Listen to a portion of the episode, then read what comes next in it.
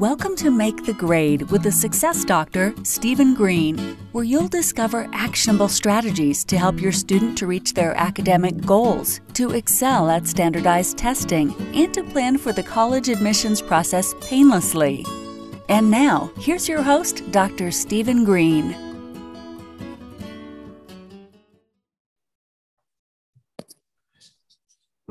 Hey, everybody.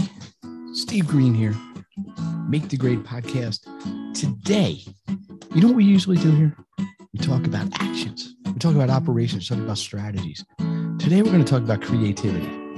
I might have the world's most creative person in the history of the world on this podcast. today. His name is Patrick Williams. You hear him laughing because it's just true. He is too modest to say it himself. This guy, when I read his bio, you're going to be like, whoa, you better pull over. If you're in your car, you might want to pull over before you listen to this bio. But this is going to be all about creativity in education, in learning, in life, and in work. And frankly, I think we all need to be able to bring that in. Sometimes you get so stuck in your rut and your lane, as they say. Patrick, how are you doing? I'm doing great. Thanks, Steve. I appreciate you so much taking a little time to be with us today. Let me tell the world about Patrick Williams. He is a passionate and inspiring artist. He's also a writer, public speaker, consultant, independent scholar, and visionary educator. Over four decades of experience teaching and facilitating deep learning to a wide range of audiences. He is an award winning artist and TEDx speaker. He's exhibited art throughout the US, Japan, and China. His art is in both public and private collection, has been represented in galleries in Chicago, Seattle, Omaha, and Albuquerque was it Bugs Bunny, which is the Lloyd Albuquerque. right. Patrick holds black belts in Karate Do, Aikido, and has decades of experience training and teaching Budo. So you have to tell us about those. His comprehension, experience, expertise, and synthesis of creativity and innovation is unparalleled. I told you, this guy's the hmm. best. El Jefe to creativity. He is the founder of Satori Innovation, a consulting and ideation accelerator Patrick, welcome. You got quite a resume. You don't look like you're 40 or 60 or whatever. Patrick looks like a young guy because he's happy. See, happiness yeah, keeps you it young. Does, it does keep you young. Uh, how'd you get into creativity? I, I, don't know that creativity necessarily is like a job description, but it doesn't matter because that's what you do. Um, how, how, how did this come about? Is this an evolution? One day you just wake up and say, I want to be a creative guy, or was this something that was always in your life? It was, it was always, always part of my life from uh, I credit my mom being, you know, very encouraging wherever, whatever mm. I was doing when I was very small, and she saved, you know, little little drawings, little watercolors that I did when I was probably three, three years mm. old, and uh, it was always something. just by the way, are they in Seattle or Albuquerque? Who? Your three your three year old watercolors? Oh, they're here. They're with oh, they're in your private collection. yeah, yeah, yeah, yeah. They're okay. in private. Right. Sorry yeah. about that. For sure, no, no problem. okay. Uh, so, so I was, I was always curious and and drawing in school, which was both a plus and a minus. Mm-hmm. It it would get me in trouble, but why aren't you doing your math? Yeah, yeah, exactly. So, so uh, and but then uh, a powerful experience happened to me when I was about 10. And it was only about maybe six or seven years ago that I actually put these two uh, awarenesses together. But when I was about 10, a, a, a construction project went through uh, the neighborhood that I lived in. It wasn't really a neighborhood. I lived way out into the, in the country and north of Omaha, Nebraska. And in the late 60s, uh, a interstate was built through this area. And literally it was a quarter of a mile from my house. It was, uh, you know, a hundred acres, borrowing from A.A. Milne.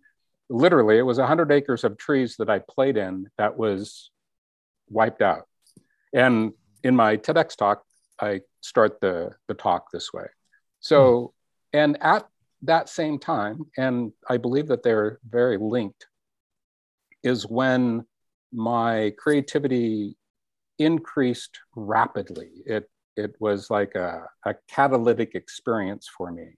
Mm. And I don't, I've never really, you know, tried to figure out exactly why, but uh, it is from that point on, it's it's when I really started to teach myself how to draw, you know, just a piece of paper and a number two pencil, and figured out how to make, you know, a, a box look like a box or a sphere look like a sphere, a hand look like a hand.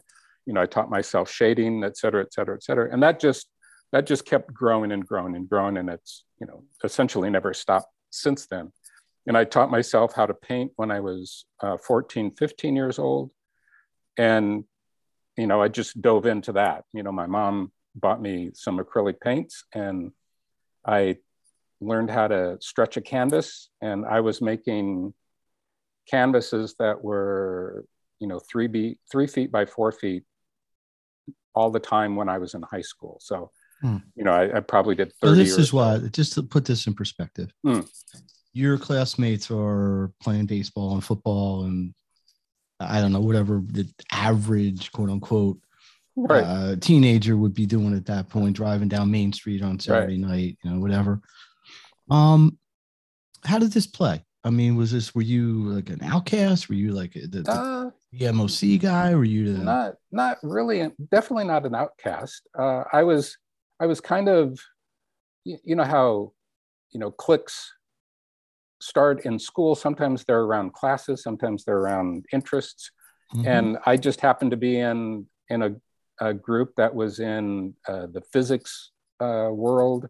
We were mm-hmm. in AP physics, so you know I was I, I, was basically the only artist in our group. There were there were uh, some some of the kids that were into photography, and we had a really great physics teacher uh, and he was he, we had a dark room in the physics room and he was super mm. encouraging he was a photographer himself so so mm. there was a lot of encouragement on that end uh, so i was i didn't really have a art clique you know there wasn't mm-hmm. there really wasn't anybody that i knew in, well, you need more than one person to be a clique. Yeah, yeah, yeah, yeah, definitely. I was my own clique. clique. Yeah, you were the was, clique. I was the clique. Of, yeah. Okay. So, well, know, okay. so it was. Uh, I just it was it seemed natural to me to to be painting in in uh, in the bedroom that I eventually got. So let, let me flash forward a little bit because you know uh, the, the people who listen to this podcast know my my thing is education. I came yeah. through traditional structured education. I was a teacher in high school and middle school and university level, and one of the whole cornerstones of education is structure, consistency. Everybody gets the same lesson. You can track people, but um, why do you think? And, and I'm going to make a big assumption here, but hmm. Why do you think there's a, a, separation and creativity? I don't want to say it's discouraged in school. Hmm. It's not discouraged, but I don't think it's really front and center. And you, you hmm. know what I'm going to base this on is you know hmm. what the first things get cut when a, when a school has a budget issue? They don't cut math. And that's nope. a good thing because I was a math teacher. they don't cut English. They don't cut reading. The, the right. core curriculum. They cut band and they cut art and they cut the play right. And they they because they're not considered um essential in the educational process at least the way our educational system has been defined. Sure. Um that doesn't mean you can't be creative in a math class or a science class right, but they're right. not typically thought of that way. But why do you think it's evolved this way? Do you have, do you have an opinion that's a that's a that's a i mean we got we got it we got a half hour. Right. So yeah. Let's see but, if I could. Well, I think it. I think it's complex, obviously, but I, I believe that. Uh, you know, I mentioned this in our in our preliminary chat that mm-hmm. uh, the manuscript that I'm working on deals with this idea of of that there is a split, and I think that the split is not healthy because I believe that what people, what children and adults, but what children are able to do inside of their art classes, and I mean all the arts, so every genre, music, you know, painting, like music, painting, writing, dancing, yeah, uh, those those uh, special skills and attributes of of the arts are foundational to learning all the other subjects. And mm. I say this because, uh, and it's not.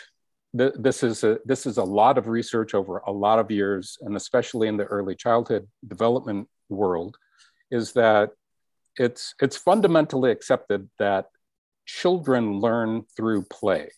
So from zero to seven, their whole world is completely focused on almost completely focused and on And play. it flips the completely opposite And then it flips completely opposite. for seven right. hours a day and exactly and Hmm. so in in the manuscript i talk about how i believe that uh, creativity is somewhat of our first language all right follow me with this but then as you said when we're about seven or eight it's flipped and suddenly all of us have to learn another language of learning Mm. so our first language of learning is creativity and play and imagination.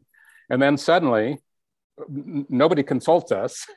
We have to be doing all these other uh, kind of mind uh, uh, problems and situations and and and using a, a well whole because, because it gives way it gives way to academics yeah yeah and you so can't teach academics while you're on the playground Right. So I Hmm. believe that there's there's a way in which uh, our learning can be more uh, more enhanced with the arts than separated from the arts. And it's I'm, I'm not I'm not saying that in math class we need to be using crayons to make our numerals, right? I'm Mhm. I'm saying that when when we're in a visual arts class, there are things that we have to figure out that are that are uh, obviously uh, connected to geometry, but there's uh, there's problem solving issues. There's uh, uh, conceptions that we we have to deal with. Critical thinking. Uh, we have to. Uh, there's uh, how how we communicate is Mm. directly involved in, and all of these things are attributes attributes of all parts of learning, but there are some specific qualities to what happens when we are being creative, when we're making a drawing, or we're learning to play the guitar and playing the guitar. Uh, so those I want to assist people in uh, reevaluating them, right? So so people are then able to say, oh, you know what? Spending some time during the day writing poetry you know, like 15 minutes, 10 minutes, is going to assist me in how I'm attempting to approach this law brief or this uh, uh, structural engineering project that I'm doing. It may not make sense, but in, in all of my studies and all of my experience and watching children and adults be creative, there is some kind of relationship to uh, different domains. So there's one domain that may be structural engineering, and then another domain that's poetry. It doesn't seem like they could have anything to do with each other. But put your mind into the poetry realm for a little bit, and then suddenly you might be like, oh, I know what I need to do with this, this section of the, the schematic drawing that you're having a problem with, or whatever it might be. You know the, the we can come up with thousands of different examples. But i believe that because uh, creativity and play and imagination are so foundational to us learning how to learn and then using all of that because all we all know how how much we learn between the age you know when we're born and till we're five or six or seven. I mean we we learn to crawl and walk and run we learn to to speak and and understand language. That is that in and of itself is mind-blowing that children are able to become you know fairly fluent by the time they're six or seven years old. So this is the people's uh, children's learning is so dynamic and so inner structured around their their imagination and their playfulness. They're they're literally discovering the world around them and starting in a way to make sense of it. And so i think that from seven all the way up to phds and then beyond we we need to incorporate these foundational aspects of of creativity of, of playfulness and of imagination uh, you know there are plenty of examples through uh, there's a famous french mathematician named uh, poincaré that was struggling with a solution to a mathematical giant mathematical issue.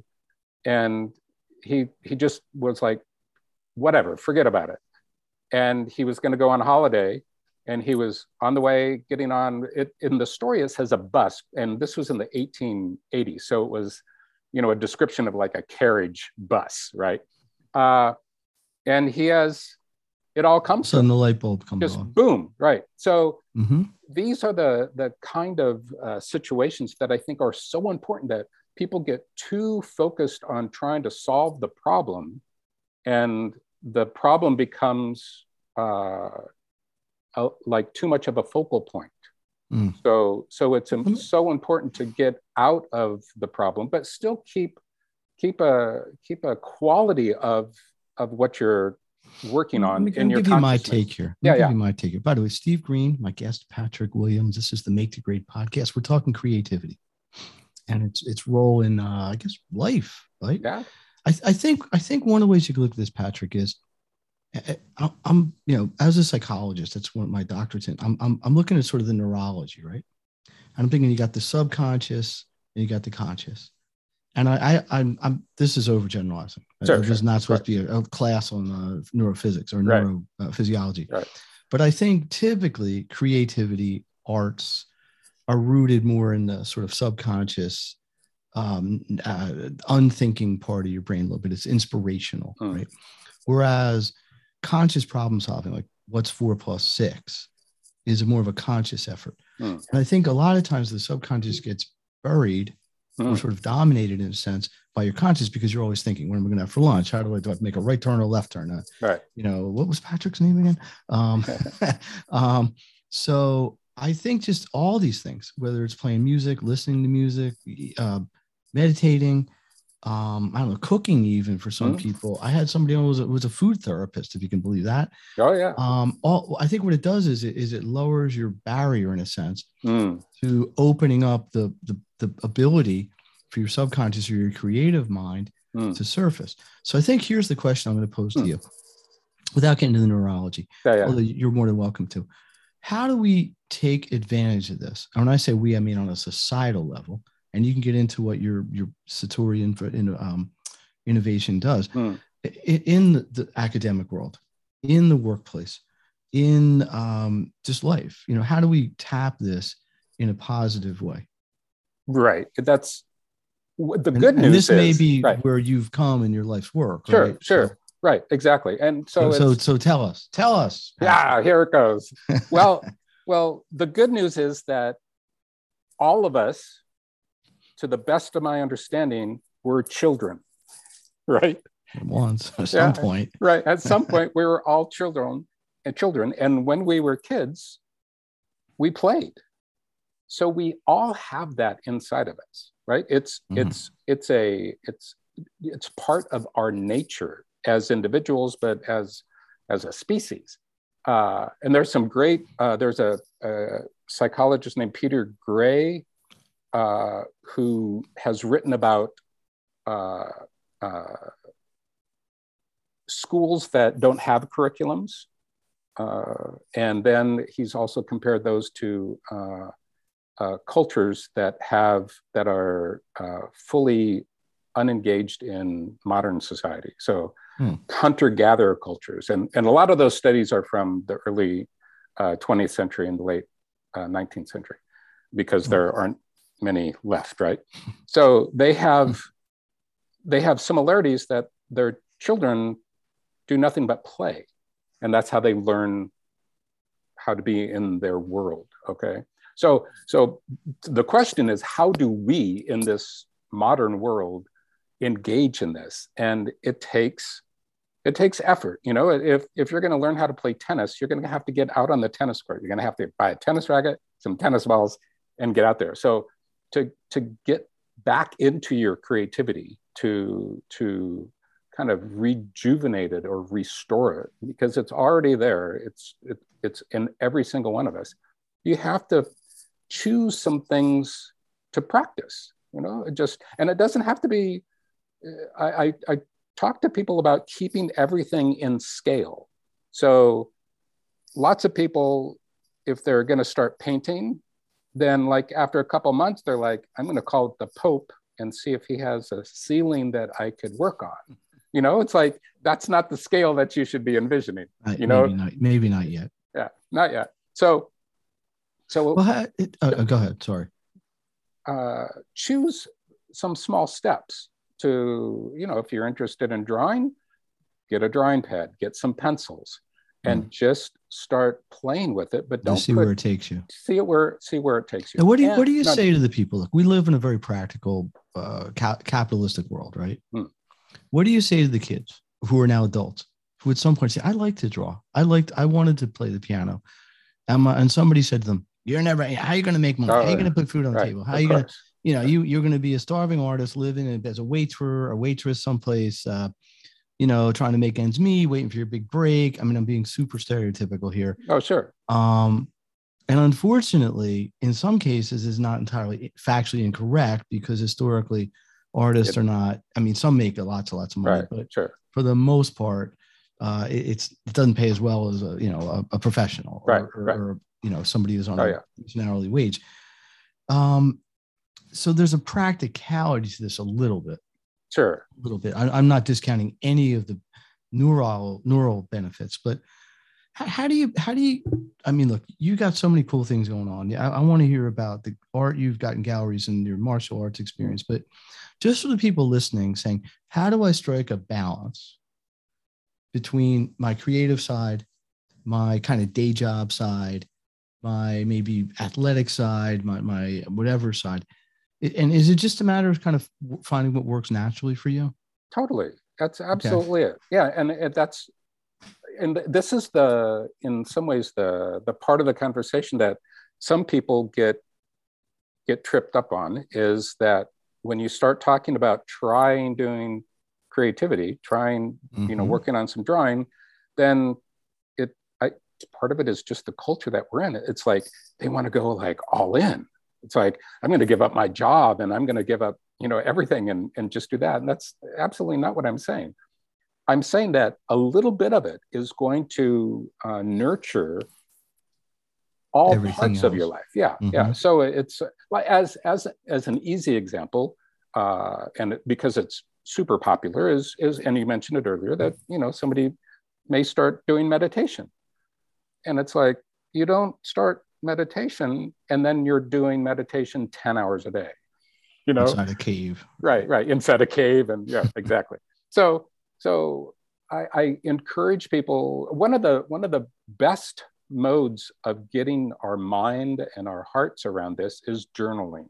I'm an avid journaler. I for 22 years i've kept a journal every single day. And it's a place that you can then have these conversations with yourself saying oh you know what? I'm i'm really liking doing 10 minutes of poetry per day. Mm. and that may be perfect. And you can write about that. You can re, you know you can come back to it. You know in six months if you kept a good journal you can look back like three months ago. It's like wow i was doing 10 minutes of poetry then and now you know i'm, I'm realizing that i'm doing like a half an hour you know, I'm doing like 10 minutes in the morning and 10 minutes in the afternoon and then 10 minutes uh, right before bed or something like that. So, so a journaling process is super important to uh, life in general, but it certainly it gives you an insight into how you're progressing with respect to this question of how do I get creativity into my life? You may not do any creative thing for months, but at least you're writing about it you see, and then and the beauty of it is there's there's no entry barrier to it. No, all. no, you no, no. You got, probably exactly. got a notebook lying around somewhere anyway, and a pencil. Yeah, yeah. Exactly. So it isn't like you got to, you know, yeah. you got to go take a class or anything. No, no, no, no. Exactly. And that and that's what I the part of. I mean, I'm a little uh, Luddite esque, if that can be a word, of mm. of saying you need, you know, this is this is my journal, You know, you need a piece of paper and a pen and then to write it because there's something I believe in the process of physically putting well, as it opposed onto to paper doing as it opposed on a computer to yeah yeah or, or, on an app yeah or right exactly Mm. so so I think that the, it's super super uh, useful for people uh, in general a, as a just a human being but then as a creative process but also as you know your relationships your your Mhm. work situations the projects that you're working on you know having these these places to go to that you can like sit down and and think about it and and put your thoughts on paper with with no with no uh, governor you know it's like whatever you put down that's it's yours and nobody else's Tell me about the TEDx. How'd, how'd you get involved in that? Because that's something I know a lot yeah. of people want to Yeah. do. yeah it's it's quite the experience uh, i was uh, living in boulder at the time my wife and i were in boulder Uh, it was 2015, and I had known some folks that were very encouraging of of me doing a TEDx talk. I had I didn't have one in mind, and uh, TEDx uh, CU, the the university there, they put out a notice. I signed up and had a couple interviews, and there I was. And what's interesting about that experience is that it's uh, 100% memorization. oh, And no I'm, teleprompter. yeah, no teleprompter. okay. and, and I was a little bit freaked out uh, the day of because I did my mic check and the, the technician said, say the first couple sentences and the last couple sentences of your talk. And that was just like, Mm. I, I don't know how it to do way. that. I've never done that. did, by, by the way, for the people who may not be aware, TEDx is is a is kind of a famous um, uh, a, a talking sort of series, and uh, they've had some really high profile people and some completely unknown people became fairly famous uh, um, because of it. It's about a 10, 15 minute talk. Right. Yep. It's Yeah. it's, it's usually one topic, right to the topic. point. Yeah. Uh, it's al- sometimes not necessarily autobiographical, but sort of experiential. hmm Yeah, mine's Um, autobiographical. Now, what you was know, yours about? Let me guess. Creativity. Creativity. Incredible. sir. Yeah, I'm, Yeah. I'm like I'm like uh, it's omniscient. incredible. Yeah, it was. It was phenomenal. So yeah, so, So- you have a so you uh, go ahead. So so how did the experience go? Were you nervous? Yeah, it was a great experience. It was uh, it was stressful to memorize and and you know having that moment at the at the mic check kind of put me in a state like oh my god am i going to get through this? And you know it was 400 400 plus people. Oh, and- live one. yeah it was it was live and a lot of people. And uh and i was the last uh speaker. And and, and the beauty of it is modern technology you know it's filmed and they had some good editors because they i had i had probably four times when i just paused you know at one point i looked over and i saw one of the guys that had was the third speaker and i said oh wow there's so and so and and that completely just like I lost hmm. my place where I was. So it's a it's a interesting process. If I ever did it again, I would tell the the people who are organizing it that I have here's what my talk is, here it is, blah blah blah, and then I would just do what I'm doing now. I would just So talk. you to be a little more spontaneous. Yeah, yeah, yeah, for sure. By the way, I- folks, th- there's no script here today at all. No script. Um, martial arts. Tell me about it. How'd you get into that? Was that part of your creative flow? Because Uh, we well, have that in common. it- we have that in common. Oh, oh, cool. It turned Mhm. out to be definitely part of my uh, creative process uh, and and super influential in in both my awareness of learning, but also then teaching as as I got into teaching martial arts. Let me tell you uh, how I got into it real quick. Sure. I, I this was years ago, years ago, years ago. I was in, sitting in my office, this office. I got a phone call. It was a guy who was a sensei at a local uh, martial arts academy, and he was looking for someone to come in and speak to his students about acad- the importance of academics, academics, and then he was going to talk about how the self discipline and the Mhm. um, you know, the mental focus of taekwondo and karate and such and such helped you in school. And then he had another speaker come in and talk about bullying and stuff like that, which, Mm. which, which at the time was a little bit innovative because the whole Right, anti-bullying thing wasn't really front and center at this point. Sure. Um, and I, I said, yeah, this really makes some sense.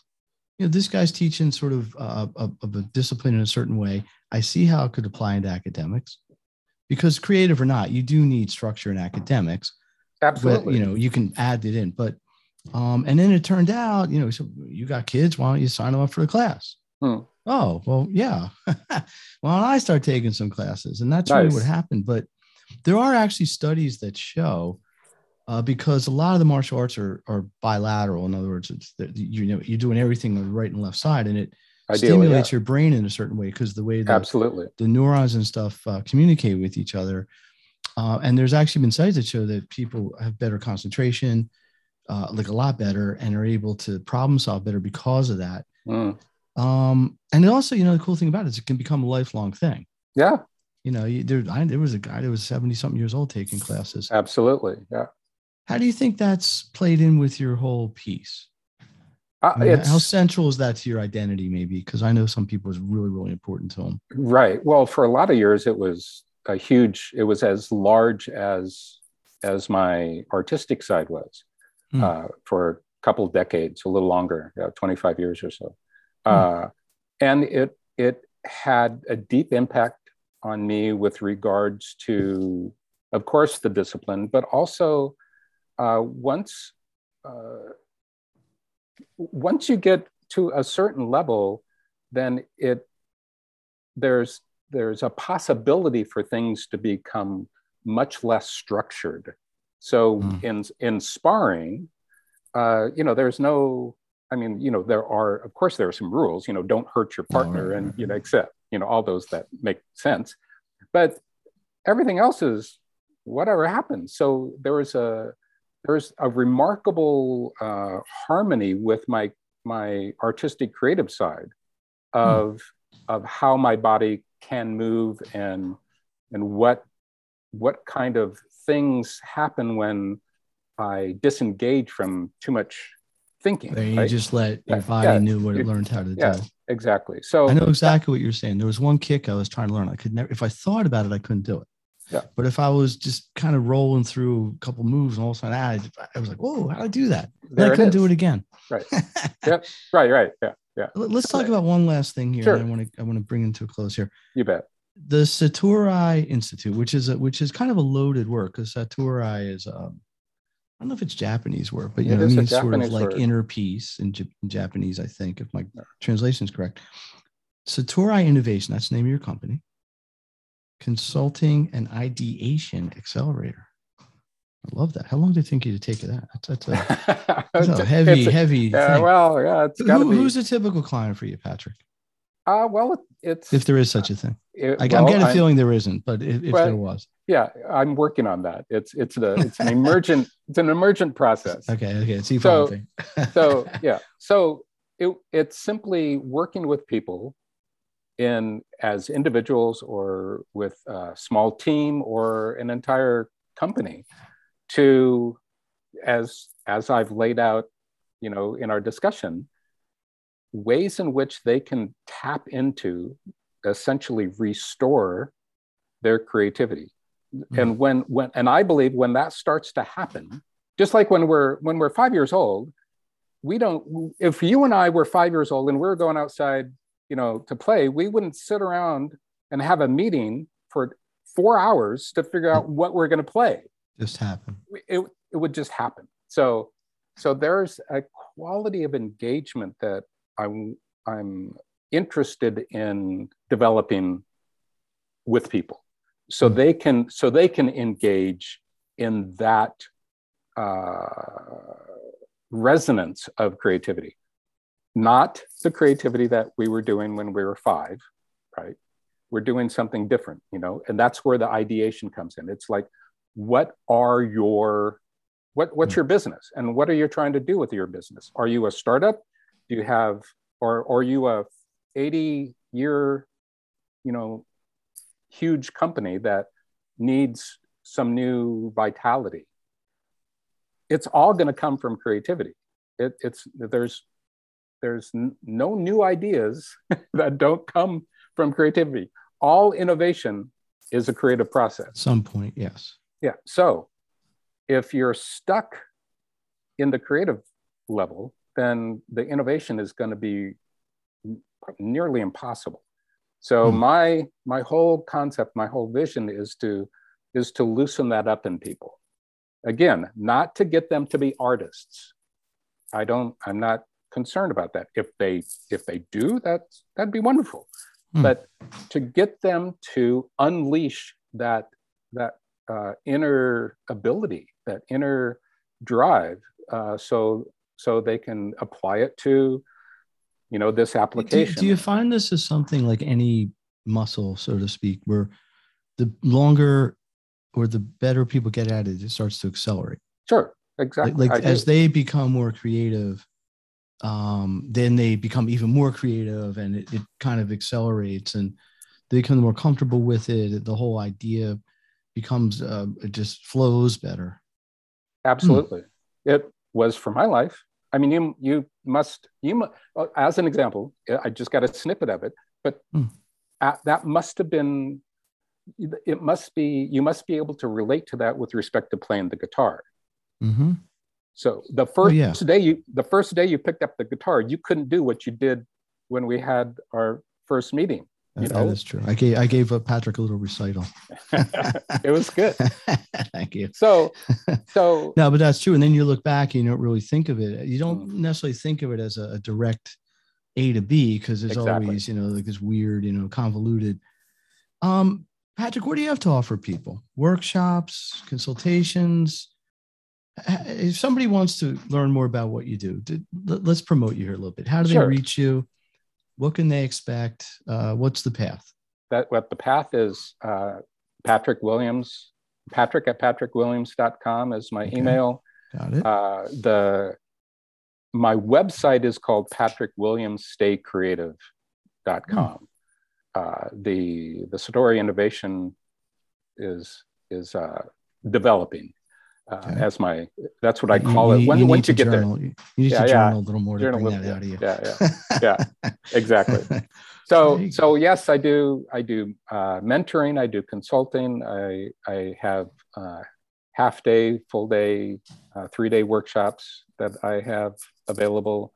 Uh, you know, there we go through exercises and and uh, strategies and and uh, what, what would you say? Say, I guess somebody's listening. Go, I really, I think I want to reach out to Patrick. I'm just not sure if it's for me. To convince somebody. Tell what, what would they really gain? Maybe not immediately, but what would they gain by an experience with you like this? Well, they, I'm, I'm really curious. Yeah, yeah. Well, they. I want to know they, the answer too. Yeah, yeah. They gain uh, a reconnection to a part of themselves that they haven't used. Essentially, I mean, they're using. Everybody uses it but they're not using it to uh, their full capacity. Uh, I, I, talked a little bit about this when, when we spoke before. Uh, I, have developed a essentially a, a philosophy of creativity where I, I talk about why and how people lose their creativity. And I, I call that creative colonization and hmm. creative mm. collapse. So there's there's a quality, you know, we we talked a little bit about how academia can take it away from you. It doesn't, it didn't for me. So it, there's a tendency for school to steer uh, people away from their creativity. And so hmm. that's, I, I call that a, a type of colonization, creative mm. colonization, where it's, where it's slowly uh, diminished. And then at some point, there's a creative collapse where it may not be sudden, sometimes it is, where a teacher says, X, Y, and Z, that you make horrible paintings or you can't sing or whatever it might be. And the kid was like, I'll never do that again. As a stigmatization. Right. Hmm. Or it's just a it's a, a slow collapse where you know you might have been really into playing the guitar when you were 14 15 and then you just seem not to have much time to spend time you know playing sort of guitar fades. and it fades away and then you're you know you're 45 years old and it's like wow I, I really i should get back into guitar I'll, I'll tell you something interesting hmm. at least i think it's interesting and by the way patrick williams is my guest on the make the grade podcast i love what you're saying here patrick thank oh, you good. they did a study in martial arts but they repeated the study in some other things and there are two things i'm interested in so i'll share this real quick hmm.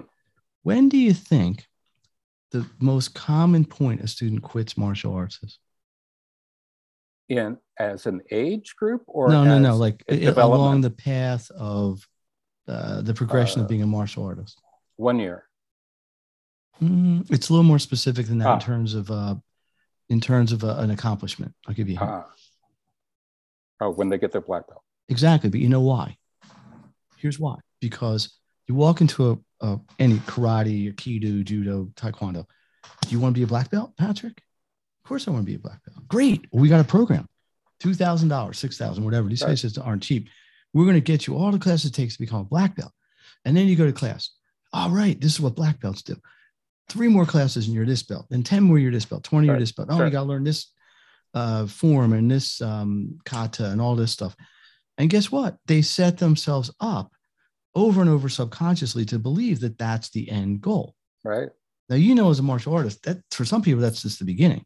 Right. It really opens up for you in a lot of these disciplines at that point because Sure. there's way more advanced and way, Way more, more, yeah. um, involved and, and complicated in some cases, way things that you do. But every people are set up to believe that that's the end point. Another interesting thing is because another thing I'm into is triathlons, right? Mm. the most where do you think the most common piece, place people drop out of triathlons is i'm just throwing this out there's no reason After their first competition.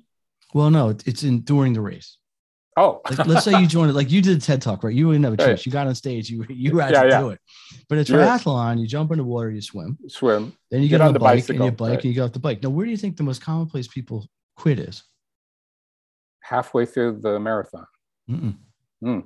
at the transitions Ah, because mentally it's like oh i got done the swimming i can't bike I i'm too tired it's too right, hot Sure. it's too hilly Yeah, I'm wasted. if I but Yeah. once they start, You're in it. then something drives you, right? Oh, Sure, I can sure. make only three more miles, 10 more miles, Right, whatever. right. Oh, I got to the transition. Now I got to start running. Oh man, my legs Oh, hurt, my back yeah. hurts, Yeah. my butt hurts from the Yeah. bike. Yeah. I really want to run, but once you start running, hey, I You're in came this far. I'm gonna, I'm darn gonna finish. Right. Sure. So it's interesting that the the failure points, and these are self-imposed because people, Mhm. unless you're hurt, but Right. Right. are at points where you have to you got a mountain you got to climb. Mhm. Oh, I just got done my black belt. What's oh, I got to get the secondary back. That's going to take you two more years. Oh my Right. god, they told me black belts were yeah, yeah. Yeah. So it's interesting. I think it's just an interesting Hmm. phenomenon how people set themselves up for this sometimes. And I think having the creative vision to understand that everything is kind of a checkpoint along the way to an enormous checkpoint. Absolutely. And then you then you're And then there's another. Yeah. Right. That's a big checkpoint. But um and, and and you have to just understand that. You're never really done. Right. Right. I mean, your Right. body starts to give out. I can't do things I did, you know, 20 years ago in martial arts, but but that's just part of the process. Exactly. Patrick, is there anything we didn't you didn't get to say that you want to share? I we we had a great conversation. Yeah, there, there's I- always I there's really enjoyed always it. more to share. You know, there's this is a topic that just goes on Well, forever. people out there, you reach out to Patrick, Patrick at patrickwilliams.com. Look for the Satori Innovation website coming to you soon. As soon as I'm creative enough can handle it. Hey, you want to play? Uh, you want to play my uh, my podcast guest game? Sure. I call this the Fave Five. I think you're gonna be good at this. I Okay. good. I'm gonna say something. It's like a Rorschach. Remember that? Okay. Oh yeah. I'm gonna say something. You tell me your favorite thing in this category. Okay. It's easy. It's no pressure. It's easier than okay. TED Talk. Can't promise. We'll start with an easy one. okay. Dessert. Dessert. Dessert. Uh, chocolate mousse.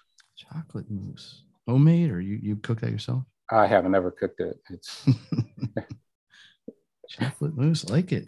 Favorite place to vacation. Now you, you lived in Denver. You lived in uh, Boulder. You lived in Colorado. I did. so Yeah. A lot of Oh, people go there boy. to vacation. Right. That's true. Uh, wow. That's a. Still, I'm gonna say uh, Warm, cold. Japan. Japan. Yeah. I tell you, I went to Japan for three weeks. It- it's it's I did I really enjoyed that. Yeah. Beautiful country. Music. What kind of music? Classical. Classical. Yeah. Beethoven right now. Just read a great biography of him. The, the last name is Bone, B O N N. Uh, interesting, great, great book. Hmm. Got anything on your bucket list that uh, you really got to accomplish? oh, uh, getting to a bunch of uh, museums in and cathedrals in Europe to see some specific pieces of art. Like the Louvre. The Is- Louvre, Are there any yeah. uh, Williams at the Louvre? Not yet. How about the uh, what's the what's the uh, what's one in Italy? The uh, Uffizi. Uffizi. Uffizi. Uffizi. Yeah, Yeah, yeah. That's a that's a good one too. Yeah. I I have not been there. I can see it here. Going down the hallway. Here's Rembrandt. Here's uh, Botticelli, and here's Patrick Williams. Yeah, yeah. Well, the the most famous person I've had a piece next to was Andy Warhol. Really? Yeah. And and you know, to be honest, I I think mine was definitely stronger than his. His was I only have to look at them, and I know Yeah, they were. yeah, yeah. His was a print and mine was a painting. So There you go. Favorite color. Oh, Mm. Steve, that's so I mean, as an artist, I know Oh, you love them man, all, but phew. I'm gonna say yellow right now. yellow. Yeah, because it's a it's a really, really, really hard color to deal with. underrated. Hmm, Yeah, and it's a problematic color for painters. Really? Yeah. In what way? Like to blend with other Uh, colors? Well, yeah, blending, but it's just so powerful.